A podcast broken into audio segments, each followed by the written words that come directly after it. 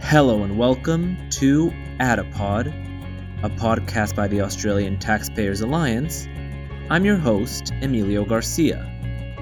Today, we sat down with David Limbrick, Liberal Democrats MLC for Victoria, and David Williams, President of the Taxpayers Protection Alliance, to talk about drug policy as well as energy policy. I hope you enjoy the episode, and please stick around after the episode to find out how to participate more with the ATA. Enjoy the episode.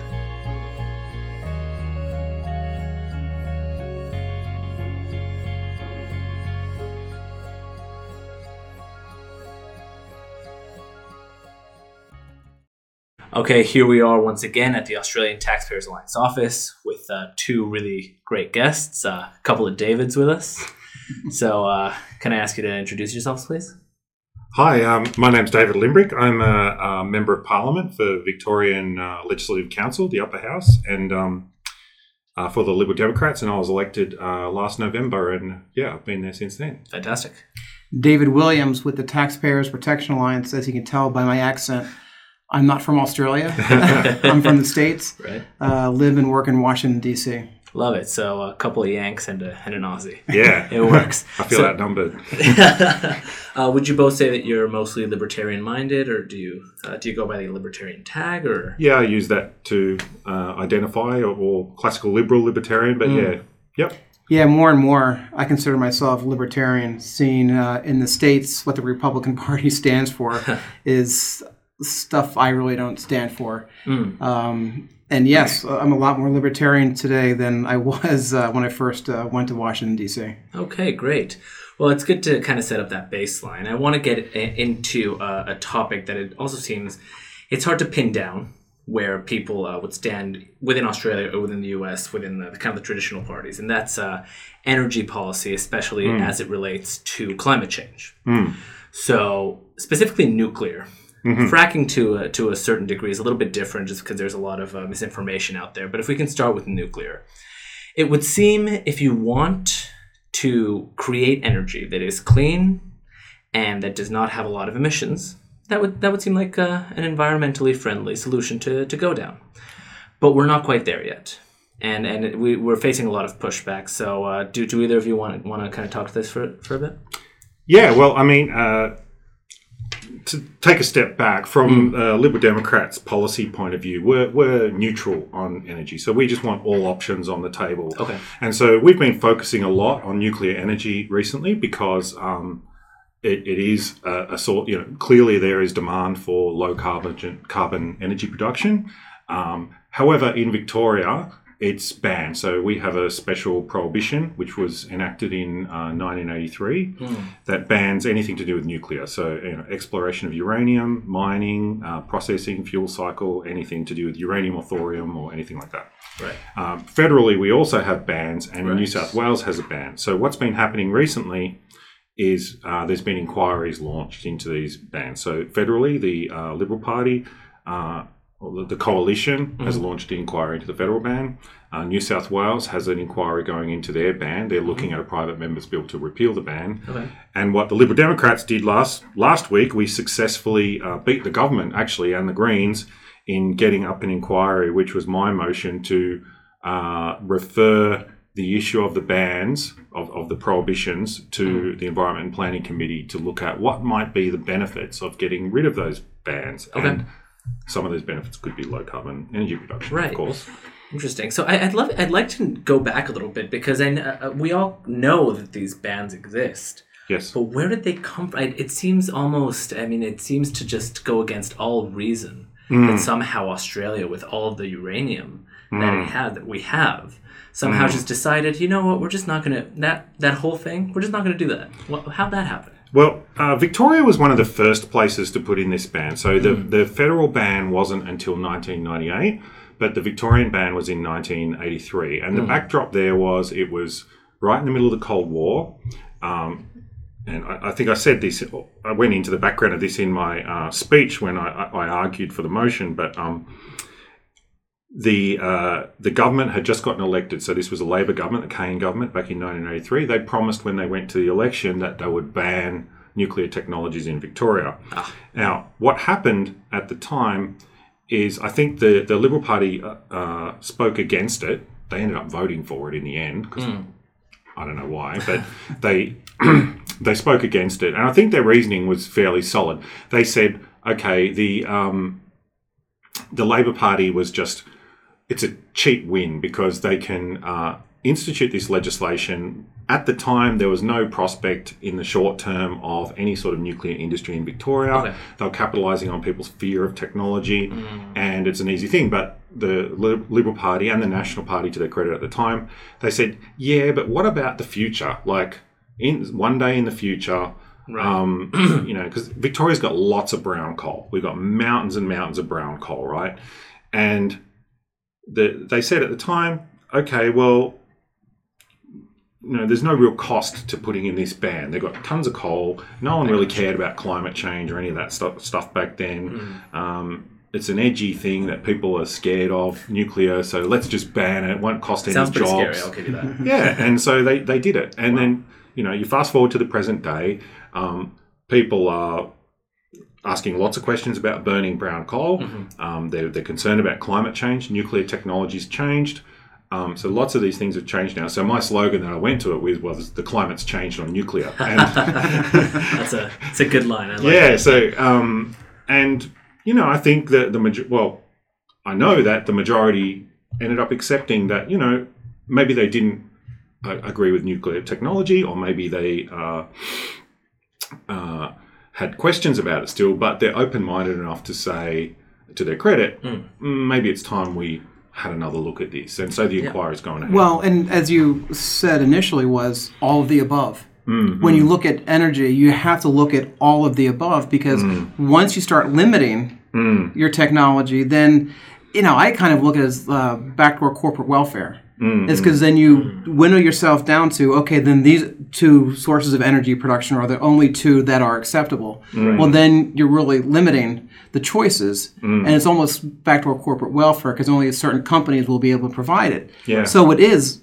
all of the above, and it's for consumer choice. I mean, mm-hmm. ultimately, is that this will lower the cost of energy. Mm. And that's what I think, you know, some people fail to realize and they say, well, what about the climate? Well, what about consumers and families that are trying to make ends meet and are trying to pay electric bills? You have to have an all of the above approach to this to bring down energy costs. And it would seem that this approach is working to reduce CO2 emissions. Now, Donald Trump uh, famously left the Paris Climate Accords, and we thought that we were all going to die and burn in 12 years because of it. And what we saw is the US dramatically dropping their CO2 emissions, and in fact, they led the world in it. So it's not only that we're putting uh, consumers or families or prices before the environment, but that in liberalizing these industries, by rejecting uh, the premises of the, of the Paris Climate Accord, we actually got ahead. Right? And this, I, I want to kind of get into a little bit of the background of why we would even want to support nuclear. So we, we get that, yes, it's, it's clean. But what would it mean? We can talk about, about the US in a sec, but since it's an Aussie podcast, Absolutely. what would this mean for uh, for Australia? If we really, what do you think? Obviously, it's kind of hard to tell, but if we do reach the conclusion that nuclear would be great for Australia and these bans are done away with, what could we expect to see? Okay, so one of the things that I've been bringing up, uh, like whenever you talk about nuclear, people people instantly start talking about oh, building a nuclear nuclear reactor. Like that's what they think when they talk about nuclear. But if we're talking about things like climate change, we're talking about a global issue, right? And one of the things that people aren't aware of about Australia is we ex- in the 1718 financial year we exported uh, uranium, which had energy equivalent to Australia's entire electricity production, our entire domestic production, about 96%. So the exports that we produce from from uranium to the world are generating zero carbon energy equivalent to 100% renewables in Australia, right? And there's a massive scope, in my opinion, to to do more with that. You know, we could we could uh, exp- you know, there's a lot of new reactors coming online globally do we does australia even need nuclear reactors you know i don't know the answer to that but Okay. you know let's ask the question but i mean there's a lot of lot of opportunity to get involved in the fuel cycle so we can you know there's things that we could do to uh, uh, process these things here and add value. Plus, there's also new technologies. So things like uh, small modular reactors, which you know, there's American companies coming out now with with um, business cases for these that are.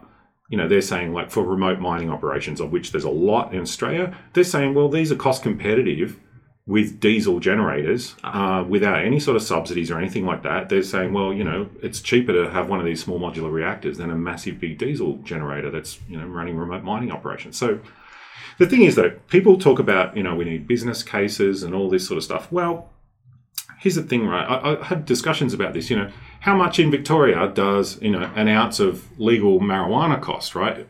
No one can answer that because it's ah. prohibited, right? You can't price something good that's illegal. That's Yeah, yeah, it- yeah. You can't you can't price it. So you know, people are saying, "Well, it's too expensive." Well, I say, "Well, we don't know and, until prohibition's removed." I don't think so. Right. Well, In your state, we, we had a, you know, trying to artificially move towards a, a cleaner energy, kind of just artificially, just through through restrictions. That didn't go well, right? You, you dealt with some uh, with some blackouts in this uh, in this blocking of, of um, coal power plants. So- Yeah, so I mean, there's there's issues with um, the coal pla- power plants, and but Yeah. at at the moment we've got a massive. So the Labor government, when they were elected uh, in the last election, they got a massive subsidy program for uh, solar systems, uh, solar homes, it's called. And what they've done with it is they said, all right, we've got this set number of subsidies. Each month, they say we're going to have X number of subsidies. I can't remember the number off the top of my head, but there's a set number each month. So they're ration it out, right? Because they don't want it all to rush in at once. But what's happened with that is that only the companies that can handhold their consumers through uh, getting these subsidies are getting the subsidies. And then the ones that miss out well, their customers, even though they might be really good solar panels installers and have a good reputation, the hmm. customers don't get the subsidies. Guess what? The customers don't want the product, right? They want to wait because they want the cheap one, right? They want Right. to get it. They want to get the subsidized price. Hmm. So they say, "Well, I'm not going to buy off you, or I'm going to wait a few months." We've got solar ins- installation companies going broke left, right, and center. Like they're, they're just and only ones that are doing really well are the ones that can walk their customers through the process. Apparently, like in the first couple of hours of each month, the subsidies are gone just like that. You know, they're gone. So yeah, it's a it's a total mess at the moment, and it's a real sore point Yeah. for the government, I think, which is why they're probably not too keen on talking about nuclear at the moment. Yeah. anyway. Well, and it's uh, the government understanding technology changes over time. As you talk about the ban in 1983, 1998, and just where nuclear has progressed mm. over the decades. Mm. And we talk about these SMRs, these modular reactors. I mean, this is revolutionary new stuff. Absolutely, yeah. And this is not something that was envisioned in the 70s or the 80s, but you have the, the, the private sector, the free market, developing these because companies want this. They need this energy. Mm-hmm. And it's not the government that has produced this. These are companies that are mm. doing this because they know there's a demand and a need for it. So, you know, when you think about nuclear, don't think about 1983. Think about 2019 mm-hmm. and 2020 and 2025. What these you know reactors will be doing and how it's different than back in the 70s. I mean, these these companies are they're, they're smart, right? Like it's mm. like any new market. They figure out their niche market first. They get their customer base where they have a value proposition in that niche market. Then once they get the scale up, they can reduce the costs. Then they can branch it out into more markets. That's exactly what these companies are doing. The niche markets that they're looking at initially is things like remote operations, remote towns. Um, undoubtedly, they'll get the costs down as they figure this out, and then they have more markets that they can sell into. Right, and ideally we would wait until those prices get to a to a sellable point, and then just allow those to make them their way through the market. I think we, we saw uh, before solar panels were, were Yeah. cheap, and when they were extremely expensive, we saw this huge push to put them on roofs, and all these people went into all this debt, assuming this was the proper thing to do. And you know, God, if they just waited six years, they would have probably paid eighty percent less. Yeah. And you can't underestimate the economic impact that it's going to have in towns and really just mm-hmm. across the country. Mm-hmm. Because in, in the United States, you know, we have we have fracking, we have Yes. oil, and it's providing really good jobs mm-hmm. to middle class folks in, hmm. in North Dakota. Hmm. You know, we're not talking about big cities, and the same is possible here with these uh, modular reactors. It's it's going to help the economy of Australia because you're going to have more efficient uh, operations. So it's just you're going to have that ripple effect that's going to help the economy, but also, and that's why hmm. you know. And I keep on going back to what you said earlier: all of the above. Don't limit the choices Yeah, when I it mean- comes to energy. Well, mean, fracking and solar individually, sorry, I'll get back Yeah, no. to you in one second, but in the US, we have more jobs in fracking and in solar than in oil, Hmm. which is, I mean, just just mind boggling. And so, I mean, uh, you, you can speak to this a little. I think you were about to make this point. How much are we holding ourselves back here in Australia by kind of placing these feel good uh, restrictions or uh, cautious, uh, maybe virtue signaling restrictions? Well, I mean, on fracking's energy? banned in Victoria too, and Mm. um, you know, I think I don't think there's any onshore gas production that we're talking about in Victoria, but we've got mountains of gas there. Um, but I mean, you look at it in terms of uh, what you, what you said before, David, about um, these jobs and stuff. Where, where the coal power stations out in, in Gippsland in Victoria, they're shutting down. Like they're gonna they're gonna shut down eventually. One of them's already shut down, and the people who live out there, they're thinking, well, you know, everyone who everyone who lives out there, they know someone who works at the power station, right? And they've been there for a long time. They've got all this infrastructure there, and uh, look, you think, well, you know, could they be replaced by, you know, an SMR or some sort of reactor? You know, would the local community could they get social license to have that? I mean, we just haven't had that conversation. We really don't know. You know, nuclear is a big thing, and it, if you're going to bring it in, you need some sort of engagement and social license, but if people are faced with the prospect of, you know, there might be a new industry coming to town that has a 60 to 80 year lifespan of this facility, high tech, really high paying jobs, Yeah. maybe they're interested. I don't know. Like, you know, we, we should have the conversation, I think. So, yeah. Yeah, for sure. Well, since we're on the topic of maybe uh, doing away with some regulations and laws and restrictions Yeah. that uh, do little more than keep people calm and maybe have uh, negative adverse uh, consequences, let's talk about drugs. Okay.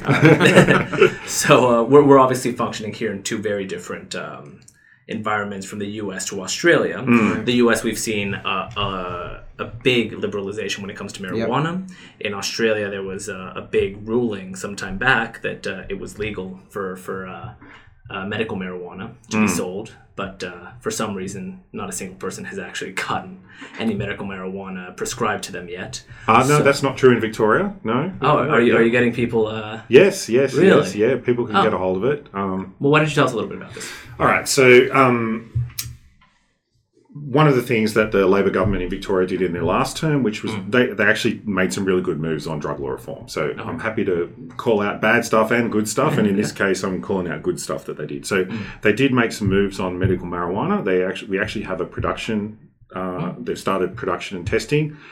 There's problems with that though, and we actually asked about this in Parliament last week. They've been producing now for a while, and none of it's gone to patients. And we, we asked, "Where's the stash?" Yeah. And the problem is it needs federal approval, right? Because gotcha. it's a Schedule Eight drug, um, which which means it's highly restricted. You know, same sort of level as morphine and these other Hmm. highly addictive opiates.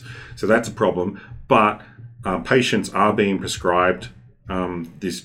Uh, medical marijuana products. They're coming in from Canada, though. They're being imported. They're very expensive. Uh, there's lots of problems with bottlenecks in the distribution, but they are getting it. And the thing that got it over the line, I think, in Victoria was the cases of these uh, children primarily that um, had uh, really bad. Uh, Epilepsy, uh, neurological conditions that cause them to have these really bad fits, and in some cases, uh, it assists and, and can uh, help these children. And um, parents were doing it illegally, and you know, government came in and wanted to take parents away from children. And there was a big public outcry. People were saying, "Whoa, whoa, whoa! What are you doing?" And um, and they, they made moves on that, and that and that was great. So actually, I think we're progressing. We actually got another inquiry up. This wasn't the Liberal Democrats. This was another party called the Reason Party, but they've they've done a lot on drug law reform. So there is an inquiry into cannabis going ahead in Victoria. Um, so that's a really good thing. Another thing that's happening in Victoria is we've got a trial on for a medically supervised injecting centre, which I went on a tour of recently. So it's a just a facility where um, people who are using primarily heroin um, can go in and uh, do so in the presence of a medical professional. So um, That's the Portuguese model, I believe, correct? yeah, so we haven't decriminalised it, so it's a bit tricky with the law. So the police sort of just don't uh, go near the center. I mean, Center. it's it's an interesting one. I mean, one of the things that I, I spoke about in a speech recently that Mm. that shocked me. So I went in there, and you, you hear a lot about people dying from overdoses from heroin, right? But what you don't hear a lot about is uh, people getting brain damage. Apparently, about twenty percent of the of the people that go into these places and, and you know a lot of addicts in general have brain damage because they they um, have an overdose. Their breathing becomes more shallow. Uh, their brain oxygen levels drop, and they and they. Uh, in some cases, they die, but in other cases, they get brain damage, which, of course, you know, have all sorts of catastrophic effects for their life and their productivity and Yes. everything. Um, but it's pretty easy to reverse this if the medical professionals close by. They can put an oxygen mask on you. They can give you a dose of naloxone, which will reverse the effects of it. It's pretty pretty easy to get them out of it in lots of cases, apparently. So you know, I'm not a doctor, but you know, that's, this is what they tell me. It's not a big deal. The problem is when they're out alone, they're at home, or, or they're out on the streets there's no one there looking out for them, um, that's when the big trouble happens. So, you know, this facility it was interesting for me to look at, and um, I think it's it's an interesting thing. But Right. yeah, Well, it's interesting because I mean that's probably a step forward, Hmm. but we're still ha- we still have all of that in the hands of the black market. Yes. As, as long as it continues to be illegal, and that this is where I kind of want to bring you in Yeah. from Yeah. the American. We, we've seen some some really interesting research when it comes to marijuana, which has become legal not just for medical use, but Right, for recreational use in Yeah. a number of states. Yeah, That's right. And we've seen, you know, somewhat of an increase in usage, which was expected. But what we've seen is the the production or the sale has been completely removed from the black market. It is now Exactly. all 100% in the hands of legal, uh, law-abiding, tax-paying citizens. I mean, you literally walk into a store and it's like an ice cream store. You get to pick your flavor of marijuana, and this is Colorado, this is Oregon, this is a, a lot of states, and the criminal activity has decreased because there's no longer a need to you know to go into the alley and make your and make your mm, purchase. Mm. And what frustrates me is that, especially medical marijuana, there are some uh, serious uses for marijuana when it comes to, to medicine, and we mm. have members of Congress and former members of Congress. I'm thinking of one person in particular who's a doctor and refused to see the benefits of medical marijuana Really? because he's a social conservative. And he just because marijuana has always had this, you know, the scarlet letter. Right. And but the uses, I mean, are dramatic hmm. for and we talk about the, the children and, and David's absolutely right, is that we have children that have epilepsy and this is this helps them.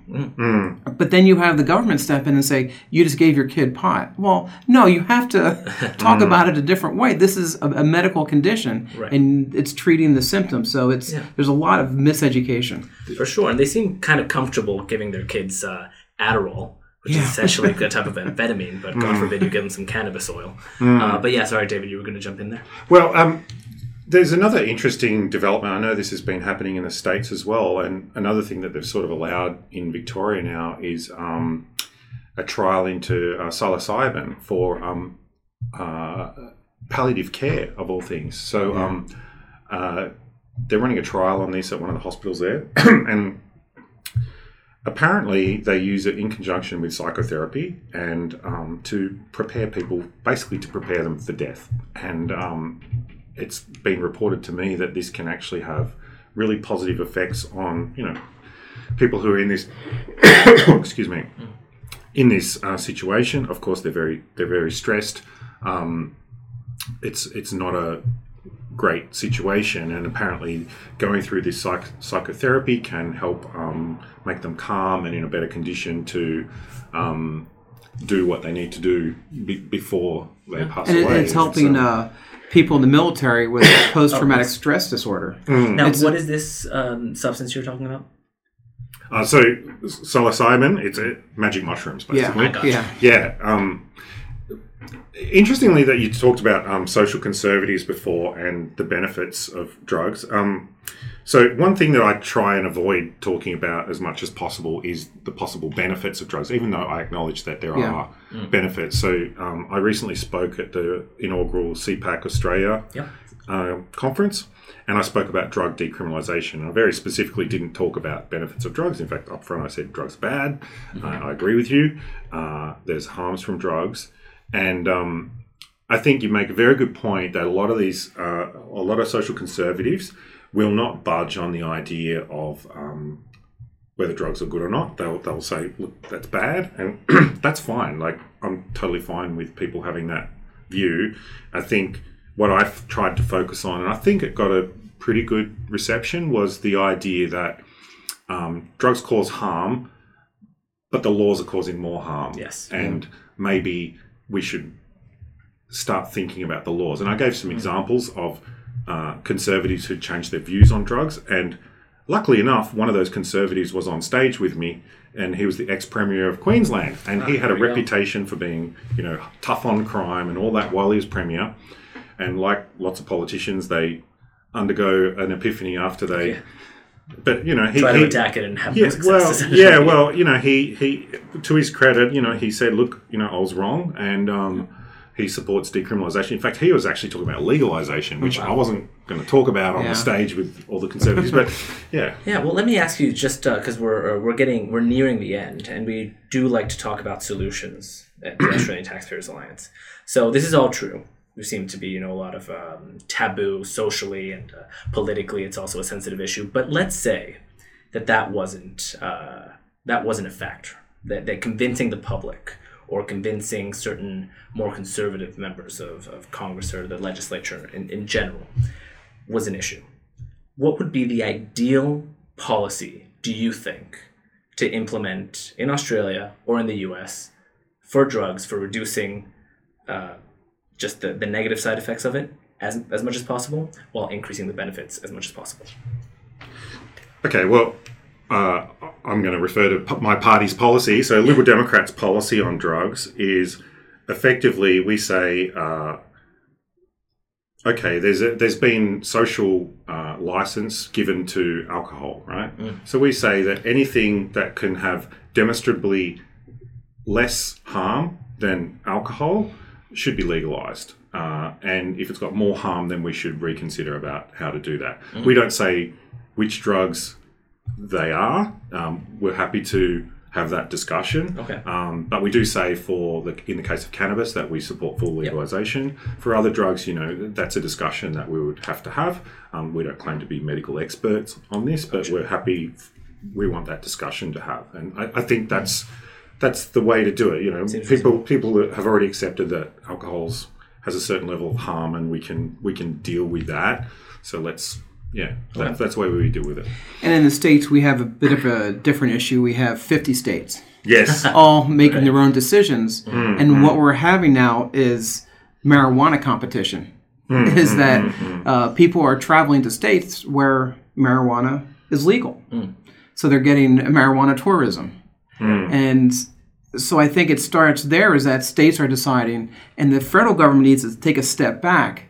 And you know, back 15 years ago, it's something that TPA worked on was the federal government suing states for medical marijuana. Hmm. Is just saying, let's leave them alone and let them develop their own systems. But I think, listen, 15 or 20 years ago, we wouldn't have be having this discussion about marijuana. So we're actually moving to a really good place now. Is that we're talking about this in the open, in public. Competitive federalism. Yeah. Yeah, and I, I think it's fascinating that we've gotten this far. Uh, you know, not in the United States, but in a lot of places, to talk about the legalization of marijuana, and people aren't freaked out about it anymore. I mean, it's it's a it's a real discussion, and states should be able to decide. And listen, ultimately, people should be able to decide what they do with their bodies and the intakes, whether it's mm-hmm. alcohol, whether, it's marijuana, because you can't have, you know, my, my frustration is you have politicians that will go home, uh, have a few drinks, and then the next morning say, well, no, you can't smoke marijuana. Well, wait a mm. second. So what, what gives you mm-hmm. the license mm. to, you know, have those two different thoughts? So I think mm. that's where we're moving, but it's also going to be a revenue stream. I mean, let's Yeah. put it right on the table. Mm-hmm. Marijuana and you know bringing it into legal sale is a revenue stream for states, and it's going to be a revenue stream for the federal government. Now, I mean, let's not tax the hell out of it, but Yeah. there's a there's a lot of different moving parts here as to why you know moving towards marijuana legalization, I think, is good for society and ultimately good for the government. Yeah, I mean, in, in, in Australia, you're at least going to have GST, right? So you can't avoid that. Yeah, and, exactly, yeah. you know, they're, they're going to put some sort of excise tax on it, let's be honest. So, Well, let's hope that they don't tax it to the degree that they're taxing cigarettes, that they keep the illegal market Oh, oh, alive. oh no, Yeah. marijuana is a lot more popular than cigarettes. Yes. Mm. I mean, if you, if you talk to people, they're mm-hmm. they're more open to smoking marijuana than mm. smoking a cigarette. It really, uh, Yeah. they've the the talking has changed on these subjects. It's yeah, amazing. no, it's, it's amazing what can happen in a short period of time, which is what we had, unfortunately, because Yeah. we could talk for hours on this. But uh, thank you so much for being here. This has been fascinating, and we hope to see you again soon. thanks thank for you. having me. yeah, thank you. Thanks for listening to Adipod, a podcast by the Australian Taxpayers Alliance. If you care to know more about the ATA, visit their website www.taxpayers.org, where you'll be able to see their mission statement, their projects, campaigns, objectives, and so much more. Remember, listening to the podcast is free, but creating it isn't. If you'd like to continue to see the Australian Taxpayers Alliance advocacy, please consider becoming a member or donating. You can do this on their website as well. This has been Adipod. We'll see you next time.